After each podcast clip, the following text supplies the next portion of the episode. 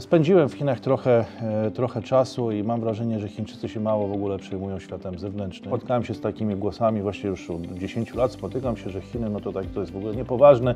I czym ci się Amerykanie tak przejmują? No Amerykanie już od 7 lat prowadzą wojnę handlową z Chinami i ta wojna eskaluje. Ona przenosi się na inne obszary i będzie trwała. Za 2-3 lata, czyli w roku powiedzmy 2025-2026, kiedy te fabryki, o których dzisiaj tutaj mówimy, zaczną produkować, ten globalny rynek produkcji mikroprocesorów będzie uniezależniony od, od, yy, od Tajwanu. Rzeczywistość jest dynamiczna, złożona, skomplikowana i to się wszystko będzie teraz decydować w najbliższych, e, myślę, nawet miesiącach. Ten 2023 rok będzie pod tym względem bardzo ważny. Gdyby tą soczewkę, którą produkują y, powierzchniowo przyrównać do, do, wielko, do powierzchni Niemiec, to y, dopuszczalne jakieś tam powiedzmy y, nierówność tej soczewki to są 2 mm. Więc to są w ogóle niewyobrażalne według mnie, według mnie rzeczy. Zobaczymy, czy Chińczykom się uda zbudować własny ekosystem e, produkcji tych chipów, bo bez tych chipów właściwie niewiele można e, będzie zrobić.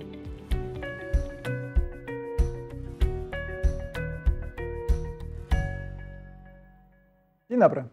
Z fabryki świata Chiny przeistoczyły się w technologiczne supermocarstwo. Ale czy w świecie najnowszych technologii Chiny są w stanie osiągnąć globalną supremację? Zastanowimy się razem z naszymi ekspertami. Są dziś z nami Radosław Pyfel, specjalista od Azji, polityki międzynarodowej, wykładowca, podcaster, vloger, autor książek. Dzień dobry. Bardzo dziękuję za zaproszenie i cieszę się, że możemy porozmawiać dzisiaj na ciekawe tematy. Oraz. Piotr Fortuna, także człowiek, który interesuje się Azją, dyrektor finansowy i członek zarządu grupy kapitałowej Immobile. Dzień dobry. Panowie, pytanie tytułowe bardzo mnie interesuje, bo tutaj już mm, po krótkiej dyskusji mm, wiemy, że macie lekko rozbieżne opinie. Czy faktycznie jest tak, że Chiny, które idą do przodu od kilku dekad w sposób e, bezprecedensowy, wśród tych najnowszych technologii są w stanie wysforować się na czoło, czy też są pół kroku z tyłu, za powiedzmy umownie, Zachodem? Rozumiem, że odpowiadam jako pierwszy na to Proszę. pytanie. No myślę, że y, to zależy od branży, tak? bo są branże, w których y, Chiny są w czołówce i są takie, w których e, w tej czołówce na pewno nie są. Czy, e, czy Chiny tak dążą do tego, żeby być hegemonem? E, spędziłem w Chinach trochę, trochę czasu i mam wrażenie, że Chińczycy się mało w ogóle przejmują światem zewnętrznym prawdę mówiąc, mają jakiś plan, który chcą zrealizować i ten plan realizują. A czy skutkiem realizacji tego planu będzie hegemonia jakaś międzynarodowa, czy nie, to ich to jakoś mniej obchodzi.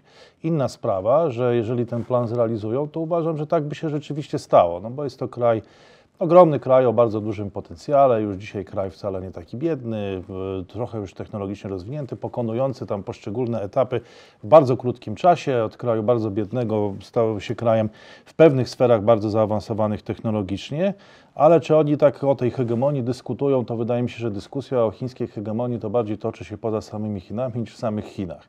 To jest jakby, jakby pierwsza e, rzecz, na którą zwróciłbym E, uwagę. I teraz, co było celem Chin? No moim zdaniem było zbudowanie własnego ekosystemu technologicznego. Może nie tyle dążenie do hegemonii, a przynajmniej nie dążenie natychmiast, ale zbudowanie ekosystemu technologicznego i to im się udało w wielu branżach. Tak? Chociażby zbudowali własny internet, bo cenzurują ten zagraniczny, ale mają własne aplikacje, mają własne big techy, które początkowo, kiedy no, zwracano uwagę na to, że Facebook, Twitter, nie wiem, YouTube mogą być zagrożeniem dla stabilności systemu politycznego w Chinach, że będzie istniał rząd, który nie będzie miał wpływu na te e, aplikacje i to, co tam się będzie ukazywać, zbudowano własne media społecznościowe i one wyewoluowały już zupełnie innym E, kierunku i Chiny mają własny ekosystem internetowy. W czym są jeszcze dobrzy? No są dobrzy w elektrycznych samochodach. Czyli nie podjęli rywalizacji na samochody spalinowe, tylko od razu e, zrobili ten ruch, ten przeskok do samochodów elektrycznych i to im się w jakiś tam sposób udało, bo są w czołówce. Zostali, pamiętajmy, że wykluczeni z Międzynarodowej Stacji Kosmicznej przez no, Amerykanów i społeczność międzynarodową. Amerykanie obawiali się, że pozostawienie Chińczyków w tej międzynarodowej Stacji Kosmicznej spowoduje to, że oni się nauczą wszystkich technologii, wykorzystają to na własną korzyść. W związku z, z czym zostali wykluczeni z tego programu i zbudowali własny. Tak? I ten program też ma pewne sukcesy.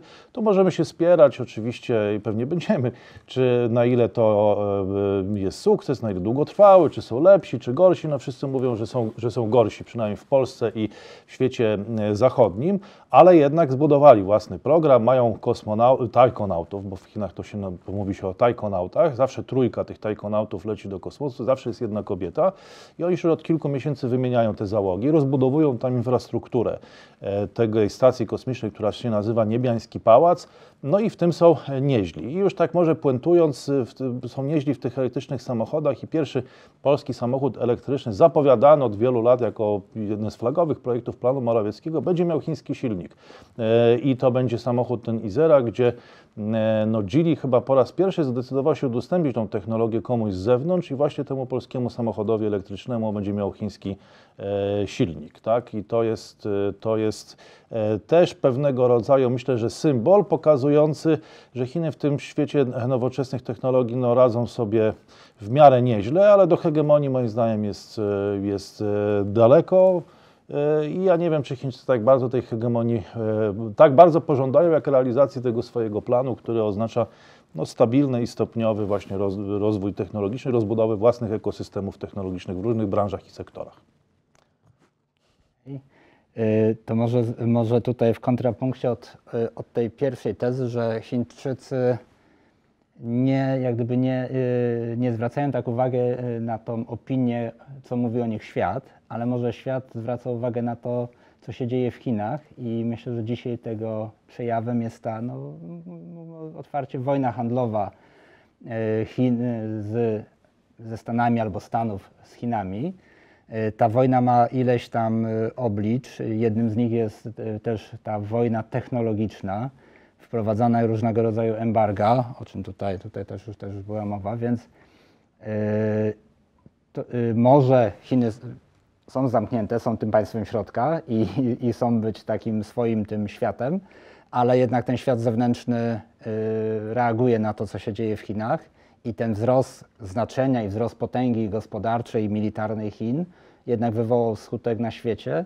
Ja nawet się spotkałem z taką tezą, że Chiny zrobiły pewien falstart, że tak mocno, wcześnie. że za wcześnie, że stały się tak silnym państwem, W że, też się o tym że, że jak gdyby y, Stany Zjednoczone no, musiały y, na to zareagować i zareagowały w swój sposób, czyli uderzając, y, uderzając w Chiny tą wojną handlową.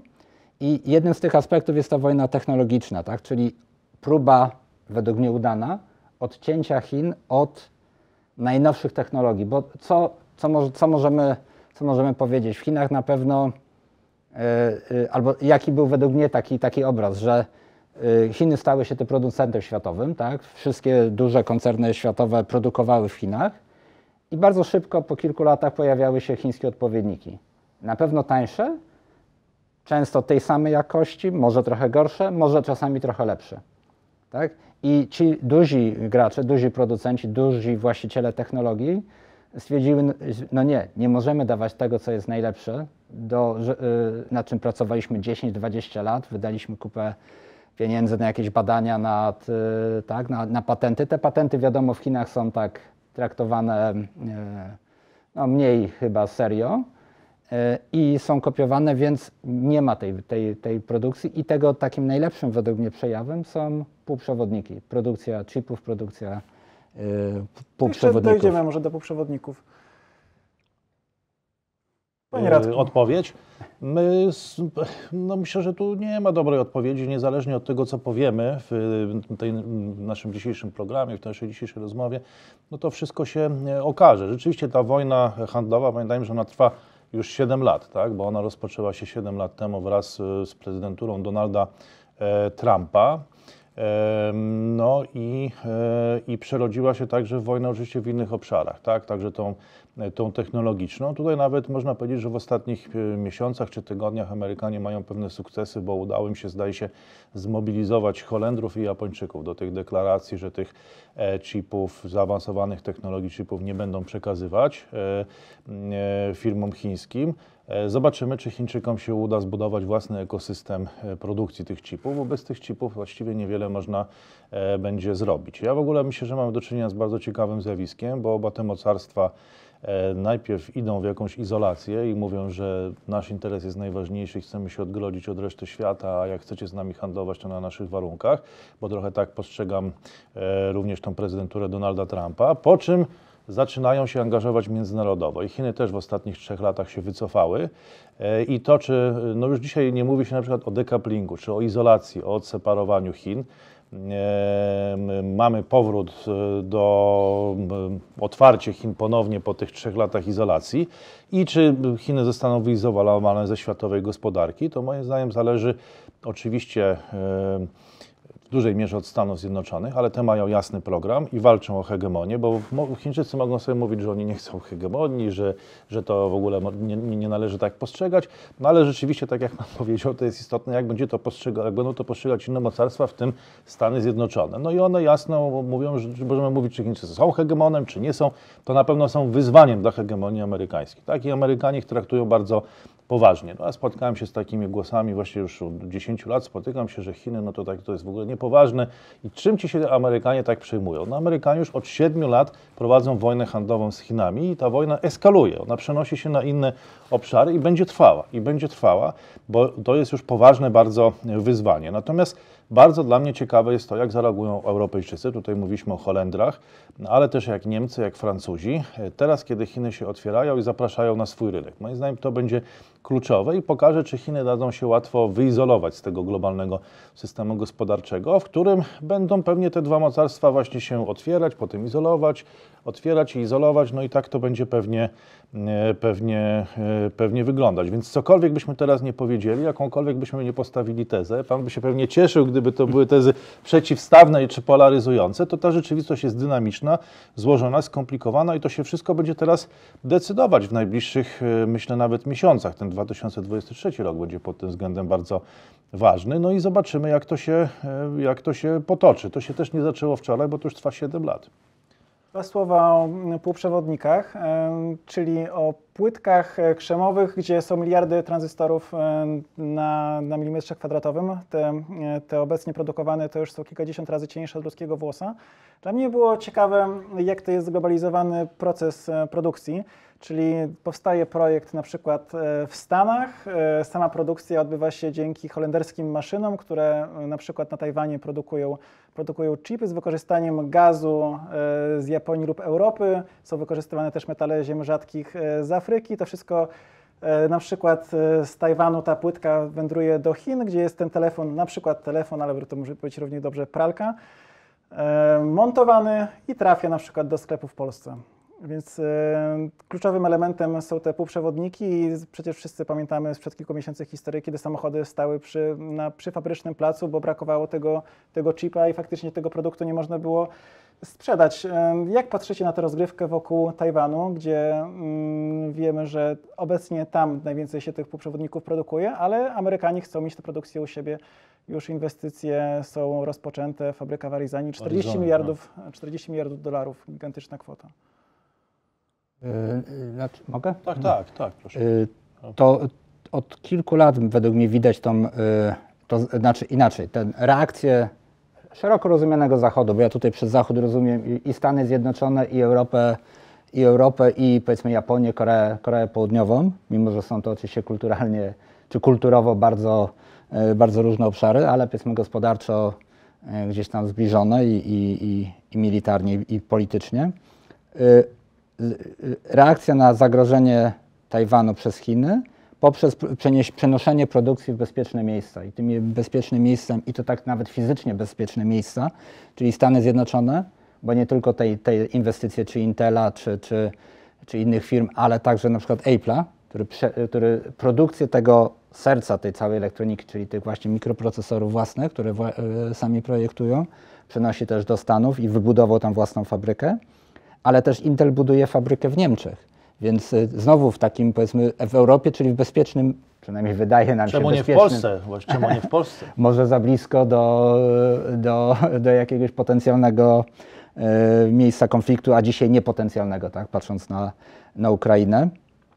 I y, y, tutaj y, czytałem takie wypowiedzi, że za 2-3 lata, czyli w roku powiedzmy 2025-2026, kiedy te fabryki, o których dzisiaj tutaj mówimy, zaczną produkować, ten globalny rynek produkcji mikroprocesorów będzie uniezależniony od, od, y, od Tajwanu, od tej lokalizacji w, w Tajwanie. Czyli będziemy, będzie ten umowny Zachód, będzie jak gdyby uniezależniony od tego ryzyka albo ograniczy to ryzyko związane z, z potencjalną, powiedzmy, jakąś tam agresją Chin na Nie na wiem, czy to tak Tajwan. bezpiecznie dla, dla Tajwanu, tak swoją Y- drogą. Dzisiaj to on ma argument do tego, żeby go bronić, a jak teraz e, to te półprzewodniki się tak rozejdą po całym świecie, to już nie będzie miał tego argumentu. Tak. Tutaj pan jeszcze. Jak y, pan na to patrzy? Bo to mi akurat em, też na to zwróciłem uwagę, że TSMC, czyli ta spółka e, gigant z Tajwanu, właśnie ona buduje tę fabrykę w USA, a przecież wiemy, że to jest karta przetargowa e, istnienie tej fabryki na Tajwanie, kluczowej dla, dla całego świata. No i budują teraz w Stanach. Jak, jak pan na to patrzy w kontekście bezpieczeństwa właśnie Tajwanu? No właśnie też się zastanawiam, czy tak z punktu widzenia wyspy to jest bezpieczne, ale tie, ym, ta rodzina, rodzina Gu w ogóle, bo ona jest bardzo dobrze ustosunkowana w ogóle także z kontynentem, co budzi takie liczne, liczne też i wątpliwości na Tajwanie, no to oni myślą chyba w kategoriach biznesowych. No z punktu widzenia ich biznesu to lepiej jest to robić w Arizonie i w Niemczech, tak? Yy, I tutaj zresztą Pan zwrócił uwagę na ten aspekt bezpieczeństwa y, że oni może, może tak wybierają te lokalizacje, żeby ten biznes był bezpieczny, y, niż y, co jakiś czas, bo to już przecież od 30 czy 40 lat trwa ta dyskusja, czy tam będzie jakaś inwazja na wyspę, tak? I teraz, kiedy po prostu ryzyko geopolityczne wzrosło, no to oni uznali, że z punktu widzenia ich biznesu lepiej będzie się po prostu stamtąd wynieść, tak? E, Natomiast czy to będzie dobre dla samej wyspy i samego Tajwanu? No chyba, chyba nie, no ale to nie, to, bo no, nie będzie broniona z taką determinacją, czy nie będzie musiała stracić ten argument, e, nie będzie musiała być broniona z taką determinacją, jak to gdyby, to, gdyby trzeba było bronić tych półprzewodników. I wtedy atak na wyspę wiązałby się ze sparaliżowaniem całej globalnej gospodarki, bo na pewno zakłóciłoby to łańcuchy dostaw tych półprzewodników, a kiedy te półprzewodniki zostaną wyprowadzone poza wyspę, no to już tak nie będzie. E, Będą oczywiście inne powody, żeby bronić Tajwanu i tak dalej, i tak dalej, ale nie już półprzewodniki. Więc y, e, no nie wiem, czy panowie zgodzicie się ze mną, ale no tutaj ten element jakby biznesowy i taki strategiczno-polityczny być może nie szedł w parze i trochę te dwie sprawy się rozeszły, no ale to... To jest trochę e, tutaj argument za tym, że te kluczowe elementy koncentrowane są, są jednak w tych krajach, nazwijmy to zachodu, jako kontrapunkt do, do Chin, bo tutaj była, była teza postawiona, że produkcja chipów jest to globalna, tak? ale jest tych kilka, jest ten ACML, tak? y, holenderski, jest z nim ściśle współpracujący CAIS, bez którego nie da się, czyli y, produkcja tych soczewek czy, czy obiektywów, które są bardzo precyzyjne i bez których nie da się robić tak mikroskopijnych rzeczy y, y, y, y, jak chipy. To jest jedna skoncentrowana w tych rękach, no powiedzmy stricte y, zachodnich, tak? I okej, globalizacja, wiele, wielu producentów, ale jeżeli zabraknie tego kluczowego, a CAIS mówi, że do tej technologii, którą ma dzisiaj, przygotowywał się 20 czy czy, y, ponad lat i robi to tak dokładnie, że, y, y, y, że jest taka porównanie, że gdyby tą soczewkę, którą produkują y, powierzchniowo przyrównać do, do, wielko, do powierzchni Niemiec, to y, dopuszczalne jakieś tam powiedzmy e, nierówność tej soczewki to są 2 mm. Więc to są w ogóle niewyobrażalne według mnie, według mnie rzeczy. I, I tego nie da się tak łatwo e, skopiować. A bez takich urządzeń, tak precyzyjnych urządzeń, nie da się robić tych najnowszych chipów, a one są do czegoś potrzebne. A one są potrzebne do tego, żeby móc konkurować w zakresie tej sztucznej inteligencji, li- uczenia maszynowego, bo te technologie wymagają e, bardzo, bardzo zaawansowanych y, mocy obliczeniowych, procesorów, a żeby takie procesory zaawansowane i o dużej mocy włożyć do komórki, to one jeszcze muszą być hiperwydajne i pobierać mało prądu, bo bez tego byśmy chodzili z akumulatorami na plecach, a nie z komórką w, kieszeni. Tak? Więc to y, myślę, że y, y, jest ta, y, y, że przynajmniej na dzisiaj jest ta bariera kilku lat, myślę, że nawet dziesięciu, y, bo tak wynika to, to, z- to z paru procesów, gdzie jest Zachód do przodu, mówi nie damy wam tego. I teraz jest pytanie takie, czy Chiny, czy zasoby intelektualne Chin są na tyle duże, że są w stanie A to może nie, nie, Tajwan, tyle a to nie jest wyprodukować. Tajwan, bo mówią o Zachodzie, ale czy to nie Tajwan dysponuje tymi półprzewodnikami? Y, Nie, bo, bo, y, bo y, y, pro, y, projektowanie półprzewodników to jest Intel, to jest ADM, czyli firmy stricte tutaj y, zachodnie.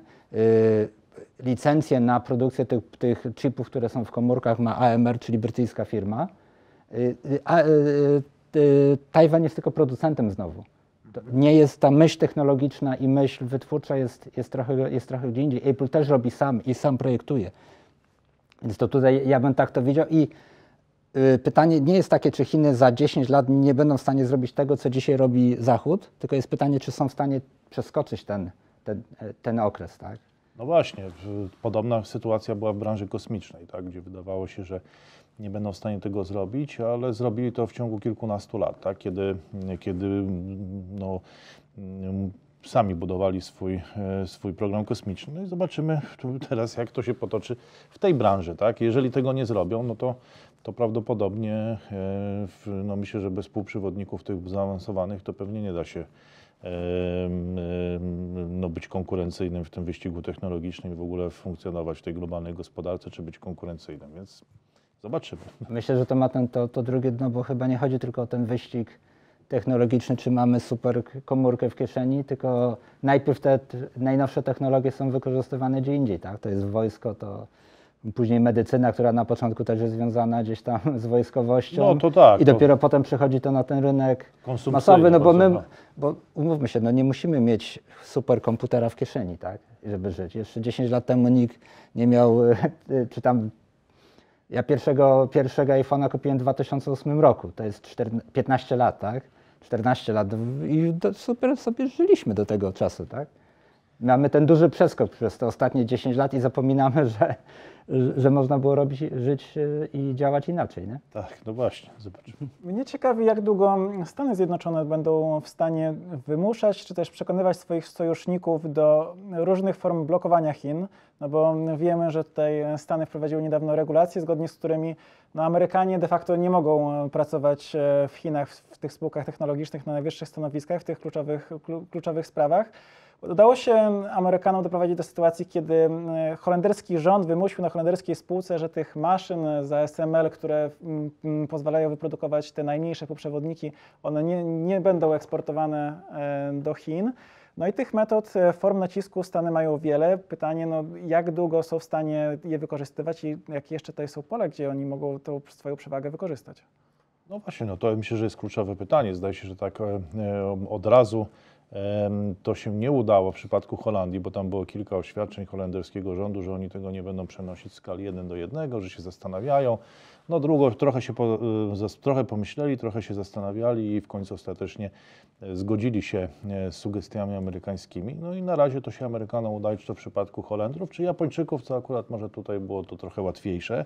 W przypadku Japończyków, no zobaczymy, jak będą postępować e, Niemcy, no bo jest inna też kwestia 5G, w którym akurat e, no, Chiny, Korea wysunęły się tutaj na czoło i była kwestia właśnie wykluczania tego chińskiego 5G z wielu rynków i tutaj na przykład zdaje się, że Niemcy i wiele innych krajów europejskich dopuściły pod pewnymi warunkami, oczywiście eliminując to 5G z infrastruktury krytycznej, ale dopuściły do, do użycia na swoich rynkach. Oczywiście tutaj Litwa e, wykluczyła, Australia, Japonia, Indie, tego typu kraje, które geopolitycznie oceniają Chiny jako zdecydowane zagrożenie, ale niektóre kraje, e, zwłaszcza europejskie, co może było pewnego rodzaju niespodzianką, tak sobie o, tych sugestii do końca nie wzięło do serca. No i to będzie też dynamiczny proces i będziemy to obserwować w wielu, w wielu branżach, między innymi półprzewodnikowe, ale pewnie też i w wielu innych e, technologiach. Teraz mamy całą dysputę o TikToku, również czy on jest narzędziem no, szpiegującym, groźnym, niebezpiecznym, czy będzie wykluczany z różnych też właśnie krajów i poddawanym restrykcjom. Pewnie tak będzie w Indiach. Zdaje się, że w Indiach to już się stało jakiś czas temu. Ale nie wiem, czy z Polski na przykład zostanie usunięte, bo jest to coraz bardziej popularne medium społecznościowe i zdaje się, że nawet chyba Mick Jagger z The Rolling Stones ostatnio założył konto na tym, na tym portalu, no nie, nie portalu, czy w tej aplikacji, e, więc e, no, wiele, wiele takich dysput jeszcze pewnie nas e, czeka. I no, odczywi- pytanie na, odpowiedzi na to pytanie już udzieli e, rzeczywistość i podejrzewam, że też nie będzie jakiegoś jednego wzoru, jednej reguły, bo czasami to różnie te odpowiedzi mogą się układać w różnych państwach. Tak? Czas pokaże. Piotrze? Oczywiście, że nie ma jednej odpowiedzi i, i ja absolutnie nie, nie chcę się tam kreować na kogoś, kto, Czyli nie kto wie. nie Państwo jednego z tych programów, gdzie ekspert mówi, że będzie tak i tak. To jest ten program, w którym ekspert mówi, to zależy. To Znaczy- zależy i nie wiem, bo y, jak ktoś powiedział, najtrudniej przewiduje się przyszłość, tak? Więc, więc y, jest, to, jest to bardzo trudne. Ja, ja zakładam, że patrząc na te ruchy i przewidując oczywiście w bardzo złożonej i wielowariantowej y, możliwościach, że ta przewaga się utrzyma kilka lat y, Zachodu, tego szeroko rozumianego y, Zachodu i, y, i będzie taka próba trochę jak gdyby pozostawienia Chin na tym poziomie, którym była przez, które Chiny były według mnie przynajmniej gdzieś tam do, do, do 2010 roku, czyli tego globalnego producenta, ale tego wytwórcy, tak? a nie tego, tego kraju, który nadaje ton technologii, nadaje ton postępowi temu technologicznemu, przynajmniej światowemu. Czy się uda? Zobaczymy. Na razie wydaje się, że robią e, dużo y, tutaj kraje zachodnie, żeby tak się po prostu stało. A czy Chiny są w stanie to przeskoczyć? Y, Pan powiedział przykład kosmiczny, ja mogę powiedzieć, no oczywiście tam jest mnóstwo tych bardzo dobrych przykładów, nie wiem, kolej, tak, dużych prędkości i tak dalej, więc to są te elementy, które, które są no, zresztą eksportowane na cały świat, bo gdzieś tam widziałem w Kenii, w, Tak, tak. Nairobi, Mombasa linia produkowana no, no właśnie, przez, jeśli, przez Chiny, jeśli tak? panowie po, pozwolicie, bo tutaj tak mówimy o tej, o tej rywalizacji szeroko pojętego Zachodu z Chinami, a jeszcze jest ten świat pozaeuropejski. I tam no, on jest tym rynkiem zbytu też dla chińskich towarów, czy dla chińskiej myśli technologicznej, więc nawet jeżeli on będzie ograniczany albo nawet całkowicie wykluczany z tego świata zachodniego, to jeszcze jest alternatywa, którą zresztą Chiny wykorzystywały w ostatnich dwóch dekadach, jakby rozwijając się w Afryce, czy po prostu zabudowując tą Afrykę, czy niektórzy mówiąc, nawet skolonizując, e, ale po prostu tutaj jeszcze jest ten świat pozaeuropejski i i on też może odegrać istotną rolę w tej rozgrywce, że nawet całkowite wykluczenie czy ograniczenie chińskich korporacji czy chińskich technologii w świecie zachodnim e, no, ym, może je skierować po prostu, oczywiście poza Indiami, ale chociażby na Bliski Wschód, tak? gdzieś do, nie wiem, do takich krajów jak Arabia Saudyjska, czy Zjednoczone Emiraty Arabskie, czy do krajów afrykańskich, może do krajów Ameryki Łacińskiej. Tutaj jest też jakby przestrzeń, i w której będzie się ta rywalizacja też rozgrywać. Mówił Pan o postępie, też mam taką jedną informację. Po raz pierwszy w historii Chiny wyprzedziły Stany Zjednoczone, chińscy naukowcy wyprzedzili tak naprawdę pod względem liczby cytowań w artykułach naukowych o sztucznej inteligencji. Jest tutaj nacisk e, w Chinach e, na, na tę sferę.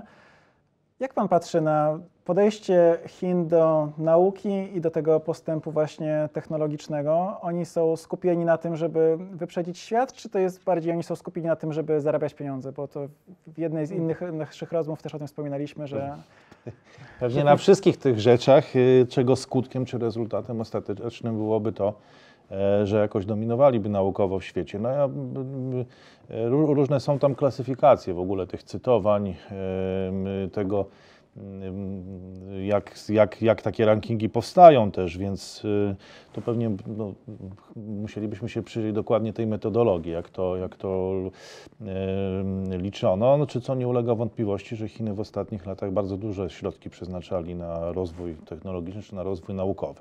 Więc nawet jeżeli można powiedzieć, że częściowo te rankingi cytowań są napompowane i niemiarodajne, e, to jednak na naukę się tam stawiało i to nie taką powiedzmy, że jakieś tam granty takie e, dla samych grantów, tylko, tylko rzeczywiście Rzeczywiście w Chinach to jakoś tam w miarę efektywnie pracowało, coś tam w wielu branżach widać. Mm, No,